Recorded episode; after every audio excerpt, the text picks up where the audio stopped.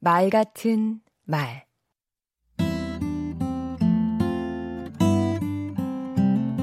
안녕하세요. 강원국입니다. 톨스토이의 어떻게 살 것인가 노벨 문학상 수상자인 솔제니친이 이 세상에서 단 한 권의 책만 가지라고 하면 나는 주저 없이 이 책을 고르겠다고 해서 더 유명한 책인데요.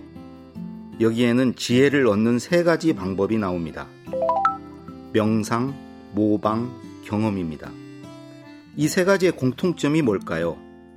모두 독서를 통해 가능하다는 점입니다. 독서는 명상을 이끌어내고요. 글쓴이의 생각을 읽으면서 그 생각을 모방하는 행위이기도 합니다. 또한 간접 경험이기도 하지요. 이런 독서는 말하기와도 한 몸입니다.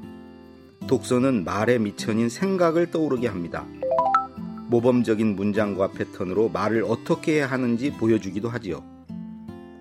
다른 사람의 입장이 돼서 생각하는 공감과 역지사지 능력은 말하기에 필수 요건인데요. 독서는 그런 능력도 키워줍니다. 좋은 책을 많이 읽을수록 타인에 대한 배려가 생기고 약자와 소수자에 대한 편견은 줄어드니까요. 독서는 무엇보다 말할 거리를 줍니다. 여행하고 조사하고 연구하고 직접 경험하는 것도 좋지만 말할 거리를 가장 많이 건져 올릴 수 있는 건 역시 독서입니다. 읽으면서 밑줄도 긋고 생각나는 것을 메모하는 게 다 할 이야기를 갈무리 하는 일입니다.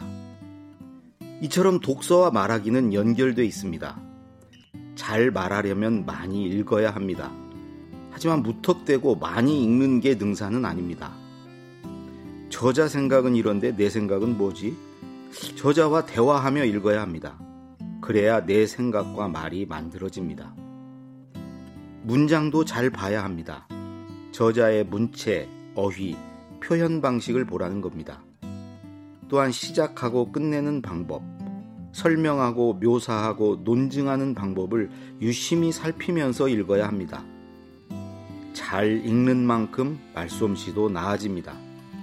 제가 그랬습니다. 강원국의 말 같은 말이었습니다.